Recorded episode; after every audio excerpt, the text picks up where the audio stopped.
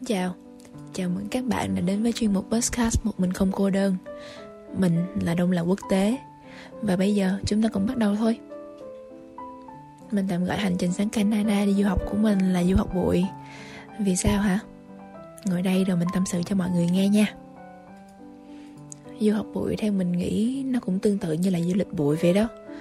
Là một hành trình đi du lịch cá nhân ở một phương xa Với một chút ngân sách có phần hơi hạn hẹp một cái vali lĩnh kỉnh đầy những thứ quần áo và một nơi chỉ cần có chỗ ngủ là xong.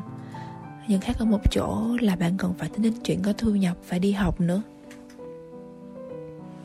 Nhiều người cho rằng ai khi sang nước ngoài đi du học đều là những người thuộc gia đình có điều kiện. Phải là con nhà đại gia thì mới có đủ tiền cho con ra nước ngoài đi du học. Nhưng đó chỉ là đa số thôi ngoài kia, không ít những bạn du học sinh khác đang ngày ngày đi làm kiếm cơm, dành tiền đóng tiền học, tiền nhà. Và mình cũng từng là một trong số đó. Khác với những gia đình có điều kiện, khi các bạn tan học xong thì có thời gian làm bài, học bài, hay là đi chơi, đi du lịch cùng bạn bè, thì mình có phần thiệt thòi hơn một chút nhận thức được khi sang đây mọi thứ mình đều phải tự túc nên lúc bắt đầu có giấy đi học là mình đã bắt đầu xin việc cho hầu hết các cửa tiệm nào là tiệm ăn siêu thị ở gần trường và khu vực mình sinh sống mình lên Indeed là một trong những trang tìm việc online uy tín ở Canada để tìm những công việc bán thời gian để đăng ký. Lúc đó mình lúa lắm, không tin vào chuyện xin việc online đâu.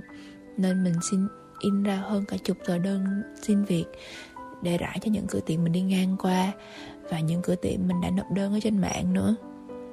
Mình nhớ đó là mùa đông đầu tiên, trời lúc đó âm tận 30 độ C. Ngoài trời gió rét lạnh lắm. Nhưng mà mình biết là trời lúc đó dù có lạnh thế nào dù có tuyết đến đâu thì trong tim mình lúc nào cũng hừng hực khí tế đi tìm việc. Bởi vì mình biết là có đi làm thì mới có ăn và may mắn là trong hơn 20 chỗ mình xin việc đó thì có một chỗ hồi âm cho mình trải qua vòng phỏng vấn, kỳ thử việc, cuối cùng mình cũng đã có được một công việc đầu tiên Thật sự là mình rất biết ơn với nhà tuyển dụng lúc đó vì họ đã cho mình một cơ hội vô cùng to lớn để học hỏi.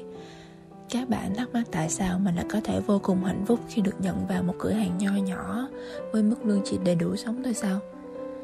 Ừ, với một đứa khá nội tâm và ngại giao tiếp xã hội như mình, nói chuyện với người lạ vốn đã khó rồi, đằng này lại là nói chuyện với người lạ và còn là tiếng Anh nữa. Đặc biệt là mình còn không có kinh nghiệm đi làm ở Việt Nam cho nên khi được nhận vào thì mình mừng vô cùng. Và mình đã đồng hành cùng họ đến nay là đã năm thứ năm rồi. Và mình xem đó như là cách để cảm ơn họ vậy. Quay lại chuyện tiền nông thì mình làm theo quy tắc 1 phần 3 có nghĩa là mình chỉ tiêu một phần trong tổng tiền lương để trả tiền nhà và tiền ăn. Hai phần còn lại thì mình để dành đóng tiền học. Ở một mình thì đơn giản lắm. Ngày nào đi làm thì mình ăn cơm ở tiệm vì họ bao ăn mà. Còn không thì mình nấu một nồi canh với cơm là đủ số dách rồi. Mình nhớ năm đó mình chỉ cho phép bản thân dùng đúng 25 đô cho hai tuần ăn thôi. Một phần thì mình tìm đến các siêu thị bán giá bình dân như là Walmart, Superstore hay là wholesale để tiết kiệm hơn. Mình còn tranh thủ đi làm trong những ngày lễ vì ngày đó các bạn đồng nghiệp của mình thì tận hưởng ngày lễ của họ cùng gia đình. Mình thì tận hưởng ngày lễ của mình bằng việc tăng lương.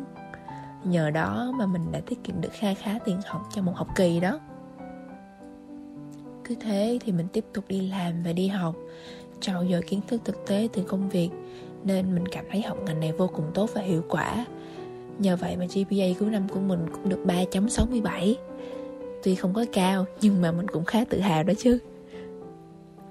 Về cách quản lý thời gian, thì mình sẽ lên kế hoạch học tập trước mỗi tuần. Mình sẽ nộp bài đúng hoặc là trước deadline ít nhất là 3 ngày. Sau đó thì mình sẽ có nhiều thời gian để tính cho các kế hoạch tiếp theo.